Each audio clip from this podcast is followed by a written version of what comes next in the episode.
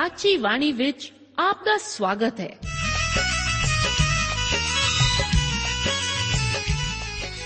ਪ੍ਰਿय ਸ਼੍ਰੋਤਾ, ਇਹ ਸਾਚੀ ਬਾਣੀ ਕੀ ਹੈ? ਹੋਰ ਇਹ ਸਾਨੂੰ ਕਿੱਥੇ ਮਿਲੂਗੀ? ਇਹ ਸਾਚੀ ਬਾਣੀ ਦਾ ਸਾਡੇ ਜੀਵਨ ਵਿੱਚ ਲਾਭ ਕੀ ਹੈ? ਇਹਦਾ ਸਾਡੇ ਜੀਵਨ ਵਿੱਚ ਮੋਲ ਕੀ ਹੈ? ਇਹ ਸਾਰੇ ਪ੍ਰਸ਼ਨਾਂ ਦਾ ਉੱਤਰ ਸਾਨੂੰ ਇੱਕੋ ਹੀ ਜਗ੍ਹਾ ਲੱਭ ਸਕਦਾ ਹੈ ਤੇ ਉਹ ਹੈ ਜੀਵਤ ਵਚਨ ਧਰਮ ਸ਼ਾਸਤਰ ਬਾਈਬਲ। ਉਹੀ ਜੀਵਤ ਵਚਨ ਦਾ ਅਸੀਂ ਇਸ ਕਾਰਜਕ੍ਰਮ ਵਿੱਚ ਅਧਿਐਨ ਕਰਾਂਗੇ। ਤੇ ਹੁਣ ਪਵਿੱਤਰ ਸ਼ਾਸਤਰ ਬਾਈਬਲ ਦਾ ਅਧਿਐਨ ਸ਼ੁਰੂ ਕਰਨ ਤੋਂ ਪਹਿਲਾਂ ਅਸੀਂ ਆਪਣੇ ਮਨਾਂ ਨੂੰ ਤਿਆਰ ਕਰੀਏ ਇਸ ਭਜਨ ਨਾਲ।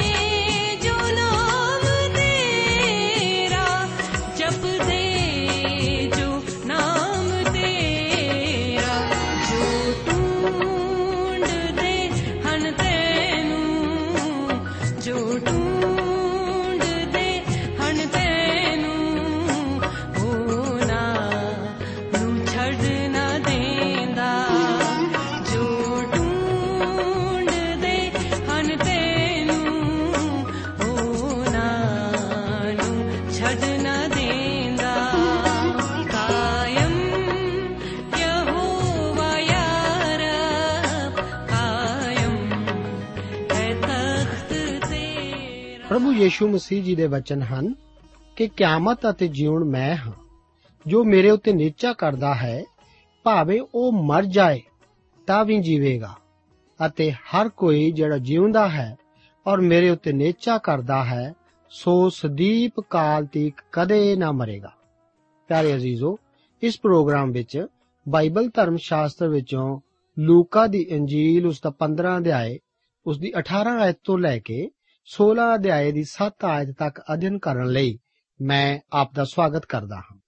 ਪਿਛਲੇ ਪ੍ਰੋਗਰਾਮ ਵਿੱਚ ਅਸੀਂ ਅੜਾਊ ਪੁੱਤਰ ਜਾਂ ਦੋ ਖੋਏ ਹੋਏ ਪੁੱਤਰਾਂ ਦੇ ਦ੍ਰਿਸ਼ਟਾਂਤ ਦਾ ਅਧਿਐਨ ਕਰ ਰਹੇ ਸੀ। ਇਸੇ ਦ੍ਰਿਸ਼ਟਾਂਤ ਦੇ ਬਾਕੀ ਅਧਿਐਨ ਦੇ ਭਾਗ ਨੂੰ ਇਸ ਪ੍ਰੋਗਰਾਮ ਵਿੱਚ ਅਸੀਂ ਜਾਰੀ ਰੱਖਦੇ ਹਾਂ।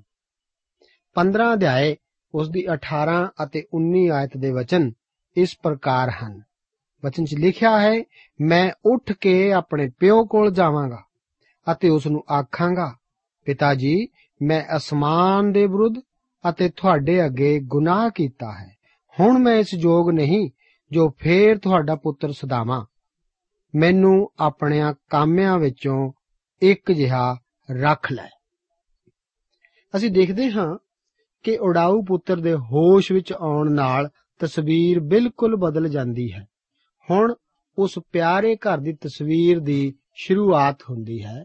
ਜਿਸ ਦਾ ਜ਼ਿਕਰ ਅਸੀਂ ਪਿਛਲੇ ਪ੍ਰੋਗਰਾਮ ਵਿੱਚ ਕਰ ਰਹੇ ਸੀ। ਇਹ ਕਿੰਨਾ ਖੂਬਸੂਰਤ ਘਰ ਸੀ। ਇਹ ਪਰਮੇਸ਼ਰ ਪਿਤਾ ਦਾ ਘਰ ਹੈ।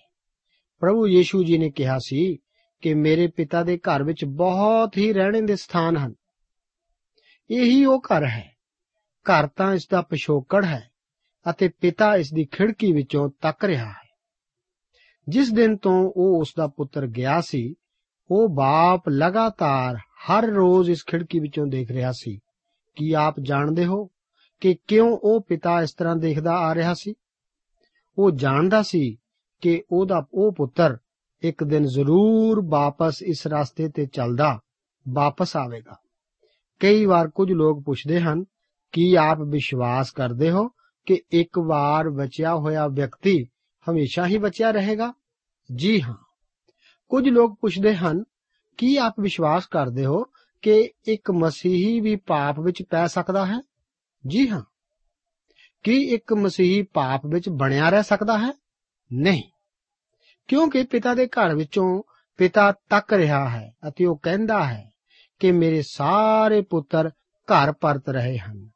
ਮੇਰੇ ਪੁੱਤਰ ਸੂਰਾਂ ਨਾਲ ਰਹਿਣਾ ਪਸੰਦ ਨਹੀਂ ਕਰਦੇ, ਕਿਉਂਕਿ ਉਹਨਾਂ ਵਿੱਚ ਸੂਰਾਂ ਵਾਲਾ ਸੁਭਾਅ ਨਹੀਂ ਹੈ। ਉਹ ਤਾਂ ਪੁੱਤਰ ਦਾ ਸੁਭਾਅ ਰੱਖਦੇ ਹਨ। ਉਹਨਾਂ ਵਿੱਚ ਤਾਂ ਮੇਰਾ ਸੁਭਾਅ ਹੈ ਅਤੇ ਪਿਤਾ ਦੇ ਘਰ ਤੋਂ ਬਗੈਰ ਹੋਰ ਕਿਧਰੇ ਉਹ ਖੁਸ਼ ਨਹੀਂ ਰਹਿਣਗੇ। ਇਸ ਸੰਸਾਰ ਵਿੱਚ ਸਿਰਫ ਉਹ ਪਿਤਾ ਦੇ ਘਰ ਵਿੱਚ ਹੀ ਸੰਤੁਸ਼ਟ ਰਹਿ ਸਕਦੇ ਹਨ। ਅਤੇ ਮੇਰਾ ਹਰ ਇੱਕ ਪੁੱਤਰ ਜੋ ਦੂਰ ਦੇਸ਼ ਨੂੰ ਚਲਾ ਜਾਂਦਾ ਹੈ ਅਤੇ ਸੂਰਾਂ ਦੇ ਵਾੜੇ ਵਿੱਚ ਰਹਿਣਾ ਸ਼ੁਰੂ ਕਰਦਾ ਹੈ, ਉਹ ਕਿੰਨਾ ਵੀ ਗੰਦਾ ਕਿਉਂ ਨਾ ਹੋ ਜਾਵੇ, ਕਿੰਨਾ ਵੀ ਕਿਉਂ ਨਾ ਗਿਰ ਜਾਵੇ?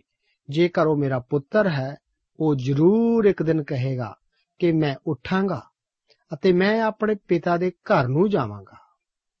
ਉਸ ਦੇ ਇਸ ਤਰ੍ਹਾਂ ਕਹਿਣ ਦਾ ਕਾਰਨ ਇਹ ਹੈ ਕਿ ਜੋ ਮਨੁੱਖ ਵੱਡੇ ਘਰ ਵਿੱਚ ਵੱਸਦਾ ਹੈ, ਉਹ ਉਸ ਦਾ ਆਪਣਾ ਪਿਤਾ ਹੈ। ਪਿਛਲੇ 6000 ਸਾਲਾਂ ਦੇ ਮਨੁੱਖੀ ਇਤਿਹਾਸ ਵਿੱਚ ਕਦੇ ਵੀ ਕਿਸੇ ਮਨੁੱਖੀ ਸੂਰ ਨੇ ਨਹੀਂ ਕਿਹਾ ਕਿ ਮੈਂ ਉੱਠਾਂਗਾ ਅਤੇ ਆਪਣੇ ਪਿਤਾ ਦੇ ਘਰ ਨੂੰ ਜਾਵਾਂਗਾ। ਸੂਰਾਂ ਨੂੰ ਇਹ ਘਰ ਕਦੇ ਵੀ ਪਸੰਦ ਨਹੀਂ। ਪਿਤਾ ਦੇ ਘਰ ਨੂੰ ਜਾਣਾ ਪਸੰਦ ਕਰਨ ਵਾਲੇ ਤਾਂ ਸਿਰਫ ਪੁੱਤਰ ਹੀ ਹਨ। ਹੁਣ ਪੁੱਤਰ ਘਰ ਵੱਲ ਚੱਲਣਾ ਸ਼ੁਰੂ ਕਰਦਾ ਦੇਖੋ, ਮੈਂ ਝੂਠ ਨਹੀਂ ਕਹਿ ਰਿਹਾ ਅਤੇ ਨਾ ਹੀ ਇਸ ਨੂੰ ਵਧਾ ਚੜਾ ਕੇ ਕਹਿ ਰਿਹਾ ਸੀ। ਦੇਖੋ, ਪਿਤਾ ਸੱਚਮੁੱਚ ਹਰ ਰੋਜ਼ ਖਿੜਕੀ ਵਿੱਚੋਂ ਤੱਕ ਰਿਹਾ ਸੀ। ਉਹ ਤਰਸ ਖਾਂਦਾ ਹੈ ਅਤੇ ਆਪਣੇ ਨੌਕਰਾਂ ਨੂੰ ਸੋਟਾ ਲਿਆਉਣ ਨੂੰ ਕਹਿੰਦਾ ਹੈ ਕਿ ਉਹ ਆਪਣੇ ਪੁੱਤਰ ਨੂੰ ਸਿੱਧਾ ਕਰੇ। ਮੇਰੀ ਬਾਈਬਲ ਵਿੱਚ ਤਾਂ ਇਹ ਨਹੀਂ ਲਿਖਿਆ ਹੋਇਆ। ਮੂਸਾ ਦੀ ਸ਼ਰ੍ਹਾ ਦੇ ਅਧੀਨ ਇੱਕ ਪਿਤਾ ਨੂੰ ਇਖਤਿਆਰ ਸੀ ਕਿ ਉਹ ਇੱਕ ਅਣਆਗਿਆਕਾਰੀ ਪੁੱਤਰ ਨੂੰ ਬਜ਼ੁਰਗਾਂ ਕੋਲ ਲਿਆ ਕੇ ਪੱਥਰਵਾਹ ਕਰਾ ਕੇ ਮਰਵਾ ਦੇਵੇ। ਸੱਚਮੁੱਚ ਇਹ ਪਿਤਾ ਇਸ ਤਰ੍ਹਾਂ ਕਰ ਸਕਦਾ ਸੀ, ਪਰ ਇਸ ਪਿਤਾ ਨੇ ਕੁਝ ਹੈਰਾਨ ਕੁਨ ਹੀ ਕੀਤਾ। ਜਦੋਂ ਯੀਸ਼ੂ ਜੀ ਇਹ ਅਗਲੀ ਤਸਵੀਰ ਸਾਰੇ ਸੁਣਨ ਵਾਲਿਆਂ ਅੱਗੇ ਰੱਖੀ ਤਾਂ ਇਸ ਉੱਤੇ ਉਹਨਾਂ ਨੇ ਯਕੀਨ ਨਹੀਂ ਸੀ ਕੀਤਾ। ਉਹ ਚਾਹੁੰਦੇ ਸਨ ਕਿ ਉਹ ਪਿਤਾ ਉਸ ਨੂੰ ਸਜ਼ਾ ਦਿੰਦਾ।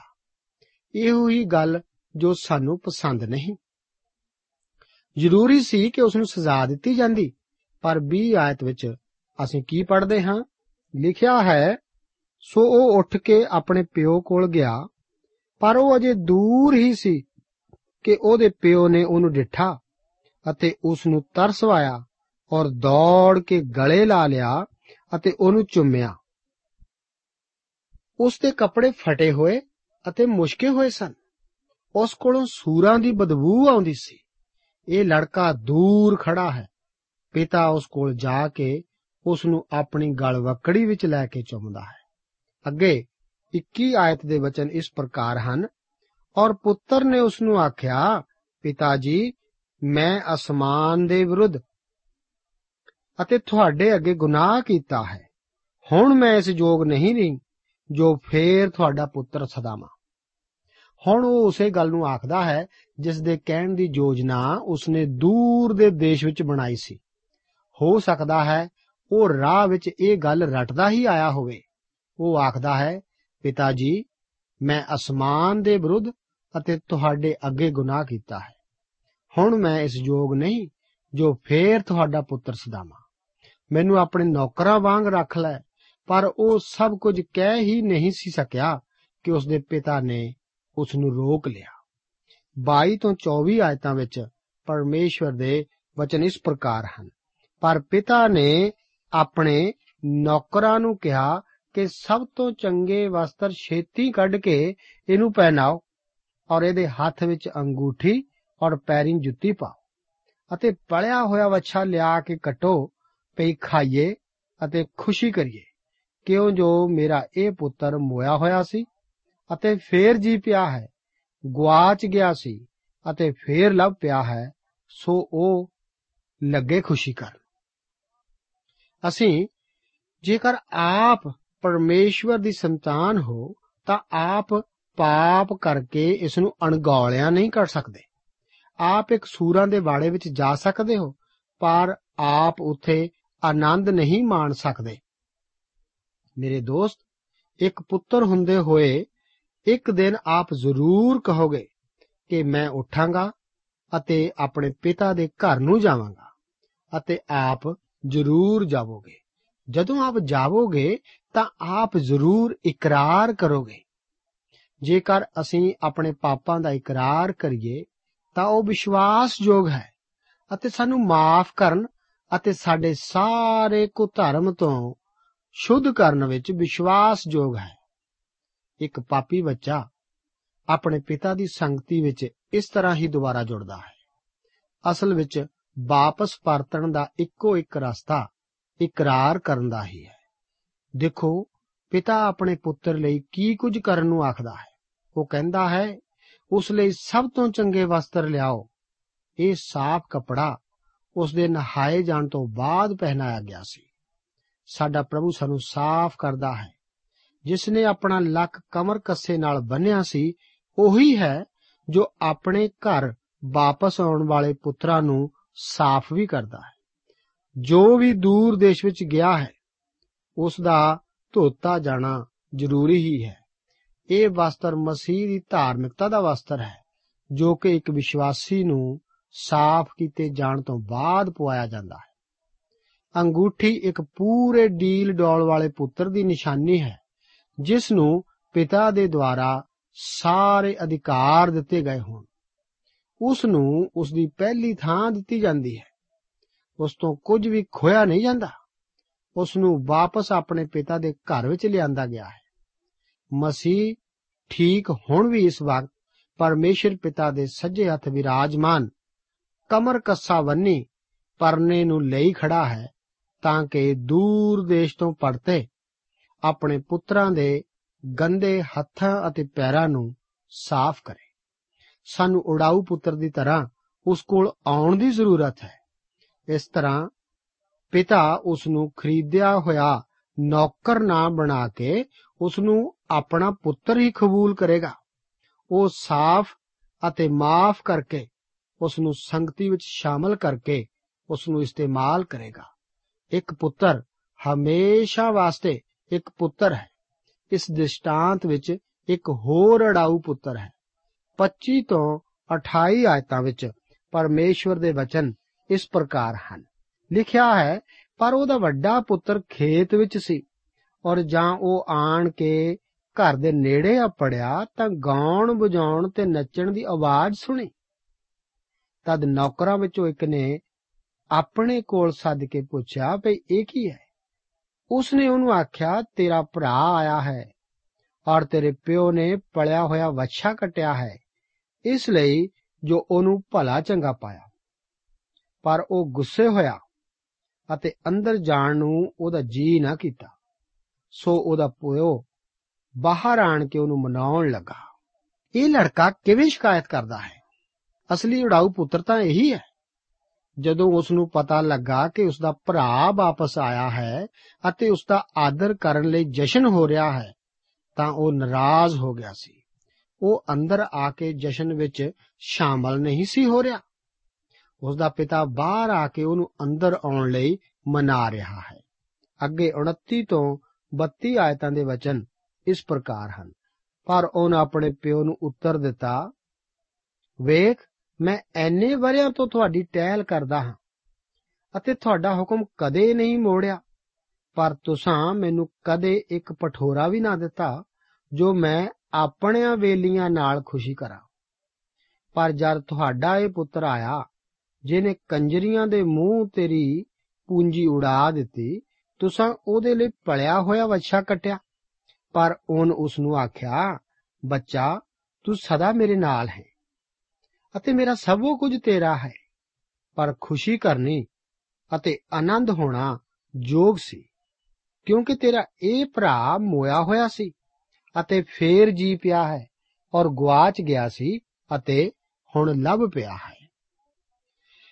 ਬਹੁਤ ਸਾਰੇ ਮਸੀਹੀ ਲੋਕ ਹਨ ਜੋ ਕਿ ਦੂਰ ਦੇਸ਼ ਵਿੱਚ ਨਹੀਂ ਰਹਿੰਦੇ, ਪਰ ਉਹ ਪਰਮੇਸ਼ਰ ਵਾਸਤੇ ਜੀਉਣ ਦੀ ਕੋਸ਼ਿਸ਼ ਕਰਦੇ ਹਨ। ਉਹਨਾਂ ਨੂੰ ਸਾਰੀਆਂ ਆਤਮਿਕ ਬਰਕਤਾਂ ਦੀ ਅਸੀਸ ਦਿੱਤੀ ਗਈ ਹੈ। ਪਰ ਉਹ ਉਹਨਾਂ ਉੱਤੇ ਆਪ ਨਿਯੰਤਰਣ ਨਹੀਂ ਰੱਖਦੇ। ਪਰਮੇਸ਼ਰ ਆਖਦਾ ਹੈ, ਜੋ ਮੇਰਾ ਹੈ, ਉਹ ਸਭ ਤੁਹਾਡਾ ਹੈ। ਇਸ ਉੱਤੇ ਆਪਣਾ ਅਧਿਕਾਰ ਜਮਾਓ। ਸਾਡਾ ਸਵਰਗੀ ਪਿਤਾ ਆਤਮਿਕ ਬਰਕਤਾਂ ਵਿੱਚ ਧਨੀ ਹੈ, ਜੋ ਕਿ ਸਭ ਸਾਡੀਆਂ ਹੀ ਹਨ। ਪਰ ਉਹ ਉਹਨਾਂ ਨੂੰ ਸਾਡੇ ਉੱਤੇ ਥੋਪਦਾ ਨਹੀਂ। ਸਾਨੂੰ ਜ਼ਰੂਰ ਉਹਨਾਂ ਨੂੰ ਹਥਿਆਉਣਾ ਹੈ। ਇਹ ਕਹਾਣੀ ਵੱਡੇ ਪੁੱਤਰ ਦੇ ਆਪਣੇ ਪਿਤਾ ਦੀ ਸੰਗਤੀ ਤੋਂ ਅੱਡ ਹੋਣ ਨਾਲ ਖਤਮ ਹੁੰਦੀ ਹੈ। ਪਰ ਪਿਤਾ ਫਿਰ ਵੀ ਸੰਗਤੀ ਲਈ ਆਪਣਾ ਦਰਵਾਜ਼ਾ ਖੁੱਲਾ ਰੱਖਦਾ ਹੈ। ਇਸ ਦ੍ਰਿਸ਼ਟਾਂਤ ਵਿੱਚ ਇੱਕ ਤੀਸਰਾ ਪੁੱਤਰ ਵੀ ਹੈ ਅਤੇ ਉਹ ਹੈ ਯੀਸ਼ੂ ਮਸੀਹ, ਜੋ ਕਿ ਇਸ ਦ੍ਰਿਸ਼ਟਾਂਤ ਨੂੰ ਦੱਸ ਰਿਹਾ ਹੈ। ਉਹ ਪਾਪ ਰਹਿਤ ਆਦਰਸ਼ ਪੁੱਤਰ ਹੈ। ਉਹ ਇੱਕ ਦੇਸ਼ ਨੂੰ ਭੱਜ ਜਾਣ ਵਾਸਤੇ ਨਹੀਂ ਬਲਕਿ ਪਰਮੇਸ਼ਰ ਪਿਤਾ ਦੀ ਇੱਛਾ ਨੂੰ ਪੂਰਾ ਕਰਨ ਵਾਸਤੇ ਆਇਆ। ਉਸਨੇ ਆਪਣੀ ਜ਼ਿੰਦਗੀ ਉਡਾਊ ਪੁਣੇ ਵਿੱਚ ਨਾ ਗਵਾ ਕੇ ਇੱਕ ਬਲੀ ਲਈ ਆਪਣੀ ਜਾਨ ਦਿੱਤੀ। ਇਹ ਉਡਾਊ ਪੁੱਤਰ ਨਾ ਹੋ ਕੇ ਸ਼ਾਂਤੀ ਦਾ ਰਾਜਕੁਮਾਰ ਹੈ ਜਿਸ ਨੇ ਸੰਸਾਰ ਦੇ ਪਾਪਾਂ ਵਾਸਤੇ ਆਪਣਾ ਖੂਨ ਬਹਾਇਆ ਜਿਨ੍ਹਾਂ ਨੇ ਉਸ ਨੂੰ ਕਬੂਲ ਕੀਤਾ ਉਹਨਾਂ ਨੇ ਉਸ ਨੇ ਪਰਮੇਸ਼ਵਰ ਦੀ ਸੰਤਾਨ ਹੋਣ ਦਾ ਅਧਿਕਾਰ ਦਿੱਤਾ। ਉਹਨਾਂ ਨੂੰ ਵੀ ਜਿਨ੍ਹਾਂ ਨੇ ਉਸ ਦੇ ਨਾਮ ਉਤੇ ਨੇਚਾ ਕੀਤੀ। ਮੁਕਤੀ ਉਹਨਾਂ ਦੀ ਹੀ ਹੁੰਦੀ ਹੈ ਜੋ ਕਿ ਸਿਰਫ ਉਸ ਦੇ ਨਾਮ ਉਤੇ ਵਿਸ਼ਵਾਸ ਕਰਦੇ ਹਨ। ਜੇਕਰ ਆਪ ਦੂਰ ਦੇਸ਼ ਵਿੱਚ ਜਾ ਚੁੱਕੇ ਹੋ, ਤਾਂ ਆਪਣੇ ਪਾਪਾਂ ਦਾ ਇਕਰਾਰ ਕਰਕੇ ਪਿਤਾ ਕੋਲ ਦੁਬਾਰਾ ਵਾਪਸ ਆ ਸਕਦੇ ਹੋ। ਆਪ ਬੜੇ ਪੁੱਤਰ ਦੀ ਤਰ੍ਹਾਂ ਸੰਗਤੀ ਤੋਂ ਦੂਰ ਪਰਮੇਸ਼ਰ ਪਿਤਾ ਦੇ ਪਿਆਰ ਤੋਂ ਵੀ ਰਹਿਤ ਹੋ ਸਕਦੇ ਹੋ। ਪਿਤਾ ਆਪ ਨੂੰ ਆਖਦਾ ਹੈ ਕਿ ਮੇਰਾ ਸਭ ਆਪ ਦਾ ਹੀ ਹੈ। ਇਸ ਤਰ੍ਹਾਂ ਦਾ ਪਿਤਾ ਪਾਉਣਾ ਕਿੰਨਾ ਹੀ ਸੁਭਾਗ ਹੈ। ਪਾਪੀ ਦੋਸਤ, ਜੇਕਰ ਆਪ ਨੇ ਪ੍ਰਭੂ ਯੀਸ਼ੂ ਜੀ ਉੱਤੇ ਆਪਣਾ ਮੁਕਤੀਦਾਤਾ ਹੋਣ ਲਈ ਵਿਸ਼ਵਾਸ ਕਦੇ ਨਹੀਂ ਕੀਤਾ, ਤਾਂ ਆਪ ਉਸ ਪਿਤਾ ਦੇ ਪੁੱਤਰ ਨਹੀਂ ਹੋ। ਆਪ ਯੀਸ਼ੂ ਮਸੀਹ ਉੱਤੇ ਵਿਸ਼ਵਾਸ ਕਰਨ ਨਾਲ ਹੀ ਉਸ ਦੀ ਸੰਤਾਨ ਬਣ ਸਕਦੇ ਹੋ ਜਿਸ ਨੇ ਆਪ ਦੀ ਖਾਤਰ ਆਪਣੀ ਜਾਨ ਦਿੱਤੀ। ਜੇਕਰ ਯੀਸ਼ੂ ਮਸੀਹ ਨੂੰ ਕਬੂਲ ਕਰਕੇ ਉਸ ਕੋਲ ਆਵੋ, ਤਾਂ ਪਰਮੇਸ਼ਵਰ ਆਪ ਦਾ ਪਿਤਾ ਬਣ ਜਾਂਦਾ ਹੈ, ਅਤੇ ਉਹ ਕਦੇ ਵੀ ਤੁਹਾਨੂੰ ਬਾਹਰ ਨਹੀਂ ਕੱਢੇਗਾ। ਜੇਕਰ ਆਪ ਨੇ ਉਸ ਨੂੰ ਛੱਡ ਰੱਖਿਆ ਹੈ ਅਤੇ ਇੱਕ ਦਿਨ ਵਾਪਸ ਆਉਂਦੇ ਹੋ, ਤਾਂ ਉਹ ਆਪ ਨੂੰ ਗਲ ਵਕੜੀ ਵਿੱਚ ਘੁੱਟਣ ਲਈ ਇੰਤਜ਼ਾਰ ਕਰ ਰਿਹਾ ਹੋਵੇਗਾ। ਉਹ ਕਿੰਨਾ ਹੀ ਅਦਭੁਤ ਪਿਤਾ ਹੈ। ਇਸ ਦੇ ਨਾਲ ਹੀ ਅਸੀਂ ਹੁਣ 16 ਅਧਿਆਏ ਵਿੱਚ ਦਾਖਲ ਹੁੰਦੇ ਹਾਂ। ਇਸ ਅਧਿਆਏ ਦੀਆਂ ਪਹਿਲੀਆਂ 7 ਆਇਤਾਂ ਦਾ ਹੀ ਅਧਿਐਨ ਅਸੀਂ ਇਸ ਪ੍ਰੋਗਰਾਮ ਵਿੱਚ ਕਰਾਂਗੇ, ਜਿਸ ਵਿੱਚ ਇੱਕ ਗਲਤ ਭੰਡਾਰੀ ਦੇ ਦ੍ਰਿਸ਼ਟਾਂਤ ਦਾ ਜ਼ਿਕਰ ਹੈ। ਕਈ ਵਾਰ ਇਸ ਦ੍ਰਿਸ਼ਟਾਂਤ ਵਿੱਚ ਯੀਸ਼ੂ ਜੀ ਨੂੰ ਇੱਕ ਚਲਾਕੀ ਕਰਨ ਦੀ ਸਿੱਖਿਆ ਦੇਣ ਵਾਲਾ ਹੀ ਸਮਝਿਆ ਜਾਂਦਾ ਹੈ। ਦ੍ਰਿਸ਼ਟਾਂਤਾਂ ਦੇ ਸਾਰੇ ਪਾਤਰ ਸਾਊ ਹੀ ਹੁੰਦੇ ਨਹੀਂ ਦੱਸੇ ਗਏ। ਇੱਥੇ ਇਸ ਅਸਲੀਅਤ ਉੱਤੇ ਧਿਆਨ ਦੇਣ ਦੀ ਜ਼ਰੂਰਤ ਹੈ ਕਿ ਭਿੰਨ-ਭਿੰਨ ਦ੍ਰਿਸ਼ਟਾਂਤਾਂ ਦਾ ਜ਼ਿਕਰ ਕਰਦਾ ਹੈ। ਇੱਥੇ ਇੱਕ ਸੰਸਾਰਿਕ ਵਿਧੀਆਂ ਦਾ ਪ੍ਰਯੋਗ ਕਰਨ ਵਾਲੇ ਵਿਅਕਤੀ ਦਾ ਜ਼ਿਕਰ ਹੈ। ਪਰਮੇਸ਼ਰ ਦੇ ਵਚਨ ਵਿੱਚ ਸਾਨੂੰ ਦੱਸਿਆ ਗਿਆ ਹੈ ਕਿ ਸੰਸਾਰ ਆਪਣਿਆਂ ਨੂੰ ਹੀ ਪ੍ਰੇਮ ਕਰਦਾ ਹੈ, ਨਾ ਕਿ ਉਹਨਾਂ ਨੂੰ, ਜੋ ਕਿ ਪਰਮੇਸ਼ਵਰ ਦੇ ਹਨ। ਜੇ ਜਗਤ ਤੁਹਾਡੇ ਨਾਲ ਵੈਰ ਕਰਦਾ ਹੈ, ਤੁਸੀਂ ਜਾਣਦੇ ਹੋ, ਜੋ ਉਹਨੇ ਤੁਹਾਥੋਂ ਅੱਗੇ ਮੇਰੇ ਨਾਲ ਵੈਰ ਕੀਤਾ ਹੈ। ਜੇ ਤੁਸੀਂ ਜਗਤ ਦੇ ਹੁੰਦੇ, ਤਾਂ ਜਗਤ ਆਪਣਿਆਂ ਨਾਲ ਤੇ ਕਰਦਾ। ਪਰ ਇਸ ਕਰਕੇ ਜੋ ਤੁਸੀਂ ਜਗਤ ਦੇ ਨਹੀਂ, ਪਰ ਮੈਂ ਤੁਹਾਨੂੰ ਜਗਤ ਵਿੱਚੋਂ ਚੁਣ ਲਿਆ, ਇਸ ਕਰਕੇ ਜਗਤ ਤੁਹਾਡੇ ਨਾਲ ਵੈਰ ਕਰਦਾ ਹੈ। ਪਰਮੇਸ਼ਵਰ ਦੀ ਸੰਤਾਨ ਇਸ ਜਗਤ ਦੀ ਨਹੀਂ ਹੈ, ਅਤੇ ਨਾ ਹੀ ਸੰਸਾਰ ਦੇ ਸਿਧਾਂਤਾਂ ਅਨੁਸਾਰ ਜੀਵਨ ਬਿਤਾਉਂਦਾ ਹੈ। ਰੋਮੀਆਂ 12 ਅਧਿਆਏ, ਉਸ ਦੀ 2 ਆਇਤ ਦੇ ਵਚਨ ਹਨ ਇਸ ਯੁੱਗ ਦੇ ਰੂਪ ਜਿਹੇ ਨਾ ਬਣੋ ਸਗੋਂ ਆਪਣੀ ਬੁੱਧ ਦੇ ਨਵੇਂ ਹੋਣ ਕਰਕੇ ਹੋਰ ਸਰੂਪ ਵਿੱਚ ਬਦਲਦੇ ਜਾਓ, ਤਾਂ ਜੋ ਤੁਸੀਂ ਸਿਆਣ ਲਵੋ ਵੀ ਪਰਮੇਸ਼ਵਰ ਦੀ ਚੰਗੀ ਅਤੇ ਮਨ ਭਾਉਂਦੀ ਅਤੇ ਪੂਰੀ ਇੱਛਾ ਕੀ ਹੈ। ਇੱਕ ਮਨੁੱਖ ਕਦੇ ਵੀ ਪਰਮੇਸ਼ਵਰ ਅੱਗੇ નિર્ਦੋਸ਼ ਨਹੀਂ ਠਹਿਰ ਸਕਦਾ, ਪਰ ਪਰਮੇਸ਼ਵਰ ਉਸ ਨੂੰ ਆਪਣੀ ਨਜ਼ਰ ਵਿੱਚ ਧਰਮੀ ਜ਼ਰੂਰ ਠਹਿਰਾ ਸਕਦਾ ਹੈ। ਇਸ ਕਰਕੇ ਜੋ ਮਸੀਹ ਵਿੱਚ ਹਨ, ਉਹਨਾਂ ਉੱਤੇ ਹੁਣ ਸਜ਼ਾ ਦਾ ਹੁਕਮ ਨਹੀਂ ਹੈ। ਮਸੀਹ ਉੱਤੇ ਆਪਣਾ ਮੁਕਤੀਦਾਤਾ ਹੋਣ ਲਈ ਵਿਸ਼ਵਾਸ ਕਰਨ ਨਾਲ ਮਨੁੱਖ ਧਰਮੀ ਠਹਿਰਾਇਆ ਜਾਂਦਾ ਹੈ। ਇੱਕ ਮਨੁੱਖ ਦੇ ਧਰਮੀ ਠਹਿਰਾਏ ਜਾਣ ਦਾ ਇਹੋ ਹੀ ਇੱਕੋ ਇੱਕ ਤਰੀਕਾ ਹੈ। ਲੂਕਾ 16 ਅਧਿਆਏ ਉਸ ਦੀ ਇੱਕ ਆਇਤ ਦੇ ਵਚਨ ਹਨ, ਉਸਨੇ ਚੇਲਿਆਂ ਨੂੰ ਵੀ ਆਖਿਆ ਕਿ ਇੱਕ ਧਨਵਾਨ ਮਨੁੱਖ ਸੀ ਜਿਸ ਦਾ ਇੱਕ ਮੁਖਤਿਆਰ ਹੈ ਸੀ ਅਤੇ ਇਹਦਾ ਗਿਲਾ ਉਹਦੇ ਕੋਲ ਕੀਤਾ ਗਿਆ, ਜੋ ਉਹ ਤੇਰਾ ਮਾਲ ਉਡਾਉਂਦਾ ਹੈ। ਇਹ ਕਹਾਣੀ ਇੱਕ ਧਨੀ ਮਨੁੱਖ ਅਤੇ ਉਸਦੇ ਬੇਈਮਾਨਦਾਰ ਭੰਡਾਰੀ ਦੀ ਹੈ। ਇੱਕ ਭੰਡਾਰੀ ਇੱਕ ਮਨੁੱਖ ਦੀ ਸੰਪਤੀ ਦਾ ਹਿਸਾਬ ਕਿਤਾਬ ਰੱਖਦਾ ਹੈ। ਦਾਊਦ ਦੇ ਭੰਡਾਰੀਆਂ ਦਾ ਜ਼ਿਕਰ ਪਹਿਲਾ ਇਤਿਹਾਸ ਦੀ ਪੋਥੀ ਉਸ ਦਾ 28 ਅਧਿਆਏ ਉਸ ਦੀ ਇੱਕ ਆਇਤ ਵਿੱਚ ਹੈ। ਦਾਊਦ ਦੇ ਭੰਡਾਰੀਆਂ ਨੂੰ ਰਾਜੇ ਦੇ ਸਾਰੇ ਧਨ ਮਾਲ ਅਤੇ ਉਸ ਦੇ ਬੱਚਿਆਂ ਉੱਤੇ ਵੀ ਇਖਤਿਆਰ ਸੀ। ਪੌਲਸ, ਰਸੂਲ, ਪਹਿਲਾ ਕੋਰਿੰਥੀਆਂ ਦੀ ਪੱਤਰੀ, ਉਸ ਦਾ 4 ਅਧਿਆਇ, ਉਸ ਦੀ 2 ਆਇਤ ਵਿੱਚ ਲਿਖਦਾ ਹੈ ਕਿ ਭੰਡਾਰੀ ਵਿਸ਼ਵਾਸਯੋਗ ਹੋਣ। ਇਸ ਕਹਾਣੀ ਦੇ ਭੰਡਾਰੀ ਉੱਤੇ ਲੇਖੇ ਜੋਖੇ ਵਿੱਚ ਬੇਨਿਜਮੀ ਜਾਂ ਹੇਰਾਫੇਰੀ ਕਰਨ ਦਾ ਦੋਸ਼ ਸੀ। ਇਸ ਨੇ ਆਪਣੇ ਮਾਲਕ ਦੇ ਮਾਲ ਧਨ ਨੂੰ ਫਜ਼ੂਲ ਗਵਾਇਆ ਸੀ। ਦੂਸਰੀ ਆਇਤ ਦੇ ਵਚਨ ਹਨ, ਤਾਂ ਉਸਨੇ ਉਹਨੂੰ ਸੱਦ ਕੇ ਉਹਨੂੰ ਆਖਿਆ, ਭਈ ਇਹ ਕੀ ਹੈ ਜੋ ਮੈਂ ਤੇਰੇ ਵਿਖੇ ਸੁਣਦਾ ਹਾਂ? ਆਪਣੀ ਮੁਖਤਿਆਰੀ ਦਾ ਹਿਸਾਬ ਦੇ, ਕਿਉਂ ਜੋ ਤੂੰ ਅੱਗੇ ਨੂੰ ਮੁਖਤਿਆਰ ਨਹੀਂ ਰਹਿ ਸਕਦਾ? ਹਿਸਾਬ ਕਿਤਾਬ ਦੇਣ ਦਾ ਦਿਨ ਇਸ ਵਿਅਕਤੀ ਦਾ ਆ ਗਿਆ। ਇਸ ਕੋਲ ਭੰਡਾਰੀ ਦਾ ਮੁਖਤਿਆਰ ਹੋਣ ਕਰਕੇ ਇਸ ਨੇ ਆਤਮ ਸੁਰੱਖਿਆ ਦੇ ਸਿਧਾਂਤ ਨੂੰ ਇਸਤੇਮਾਲ ਕਰਨ ਦਾ ਫੈਸਲਾ ਕੀਤਾ। ਅੱਗੇ 3 ਤੋਂ 7 ਆਇਤਾਂ ਦੇ ਵਚਨ ਇਸ ਪ੍ਰਕਾਰ ਹਨ। ਉਸ ਮੁਖਤਿਆਰ ਨੇ ਆਪਣੇ ਜੀਵ ਵਿੱਚ ਕਿਹਾ, ਮੈਂ ਕੀ ਕਰਾਂ? ਕਿਉਂ ਜੋ ਮੇਰਾ ਮਾਲਕ ਮੁਖਤਿਆਰੀ ਮੈਥੋਂ ਖੋਣ ਲੱਗਾ ਹੈ? ਕਹੀ, ਮੇਰੇ ਕੋਲੋਂ ਮਾਰੀ ਨਹੀਂ ਜਾਂਦੀ ਅਤੇ ਪਿੱਛਾ ਮੰਗਣ ਤੋਂ ਮੈਨੂੰ ਲਾਜ ਆਉਂਦੀ ਹੈ। ਮੈਂ ਜਾਣ ਗਿਆ ਭਈ ਕੀ ਕਰਾਂਗਾ, ਤਾਂ ਜਿਸ ਵੇਲੇ ਮੈਂ ਮੁਖਤਿਆਰੀਆਂ ਹਟਾਇਆ ਜਾਵਾਂ, ਉਹ ਮੈਨੂੰ ਆਪਣੇ ਘਰਾਂ ਵਿੱਚ ਕਬੂਲ ਕਰਨ। ਤਾਂ ਉਸਨੇ ਆਪਣੇ ਮਾਲਕ ਦੇ ਕਰਜ਼ਾਈਆਂ ਨੂੰ ਇੱਕ ਇੱਕ ਕਰਕੇ ਕੋਲ ਸੱਦਿਆ ਅਤੇ ਪਹਿਲੇ ਨੂੰ ਕਿਹਾ, ਤੈਂ ਮੇਰੇ ਮਾਲਕ ਦਾ ਕਿੰਨਾ ਦੇਣਾ ਹੈ? ਉਹ ਬੋਲਿਆ 100 ਮਣ ਤੇਲ। ਫਿਰ ਉਹਨੂੰ ਉਸ ਨੂੰ ਆਖਿਆ, ਭਈ ਆਪਣੀ ਵਹੀ ਲੈ ਅਤੇ ਬੈਠ ਕੇ ਛੇਤੀ 50 ਲਿਖ। ਫਿਰ ਦੂਏ ਨੂੰ ਕਿਹਾ, ਤੈਂ ਕਿੰਨਾ ਦੇਣਾ ਹੈ? ਉਸ ਆਖਿਆ 100 ਮਣੀ ਕਣਕ। ਉਹਨ ਉਸ ਨੂੰ ਆਖਿਆ, ਭਈ ਆਪਣੀ ਬਹੀ ਲੈ ਕੇ 80 ਲਿਖ। ਅਸੀਂ ਇੱਥੇ ਦੇਖਦੇ ਹਾਂ ਕਿ ਮੁਲਾਇਮ ਹੱਥ ਹੋਣ ਕਰਕੇ ਇਹ ਭੰਡਾਰੀ ਮਜ਼ਦੂਰੀ ਨਹੀਂ ਸੀ ਕਰ ਸਕਦਾ। ਭੀਖ ਮੰਗਣ ਤੋਂ ਉਹ ਸ਼ਰਮਾਉਂਦਾ ਸੀ, ਪਰ ਉਹ ਚੋਰੀ ਕਰਨ ਲੱਗਿਆ ਨਹੀਂ ਸੀ ਸ਼ਰਮਾਉਂਦਾ। ਅੱਜ ਵੀ ਇਹੋ ਜਿਹੇ ਅਨੇਕਾਂ ਲੋਕ ਹਨ। ਇਸ ਨੂੰ ਆਪਣੀ ਕੀਤੀ ਉੱਤੇ ਕੋਈ ਅਫਸੋਸ ਨਹੀਂ ਸੀ। ਹੋਰ ਕੋਈ ਸਿੱਖਿਆ ਉਸਨੇ ਹੈ ਨਹੀਂ ਸੀ ਲਿਖਿਆ। ਉਹ ਭਿੱਖਿਆ ਨਾ ਮੰਗਣ ਕਰਕੇ ਘਮੰਡੀ ਸੀ। ਪਰ ਉਹ ਬੇਈਮਾਨੀ ਕਰਨ ਤੋਂ ਨਹੀਂ ਸੀ ਸ਼ਰਮਾਉਂਦਾ। ਉਹ 100 ਮਣ ਤੇਲ ਲੈਣ ਵਾਲੇ ਤੋਂ 50 ਮਣ ਤੇਲ ਉਗਰਾਉਣ ਲਈ ਕੋਈ ਵੀ ਝਿਜਕ ਨਹੀਂ ਸੀ ਕਰਦਾ। ਮੈਂ ਨਹੀਂ ਜਾਣਦਾ ਕਿ ਇਸ ਦੂਸਰੇ ਵਿਅਕਤੀ ਨੇ ਉਸਨੇ ਪਹਿਲੇ ਜਿੰਨੀ ਛੂਟ ਕਿਉਂ ਨਹੀਂ ਸੀ ਦਿੱਤੀ। ਇਹ ਬੇਈਮਾਨਦਾਰ ਭੰਡਾਰੀ ਜਿੰਨਾ ਬੇਈਮਾਨ ਪਹਿਲਾ ਸੀ, ਉਨਾ ਹੀ ਆਖਰ ਵਿੱਚ ਵੀ ਹੈ। ਉਸ ਨੂੰ ਸਜ਼ਾ ਨਹੀਂ ਦਿੱਤੀ ਜਾ ਰਹੀ। ਇਸੇ ਦ੍ਰਿਸ਼ਟਾਂਤ ਬਾਰੇ ਅਗਲੇ ਪ੍ਰੋਗਰਾਮ ਵਿੱਚ ਅਸੀਂ ਵਿਚਾਰ ਕਰਨਾ ਜਾਰੀ ਰੱਖਾਂਗੇ।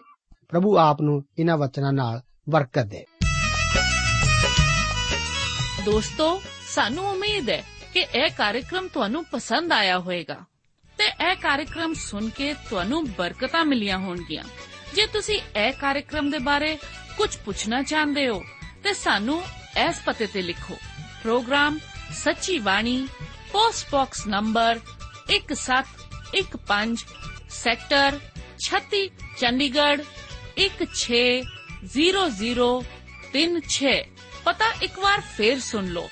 प्रोग्राम सचिवी वाणी post box number one seven one five sector thirty six Chandigarh one six zero zero three six साडा ईमेल पता है ਹੈ punjabi.ttb@twr.in ਪਤਾ ਇੱਕ ਵਾਰ ਫੇਰ ਸੁਣ ਲਓ।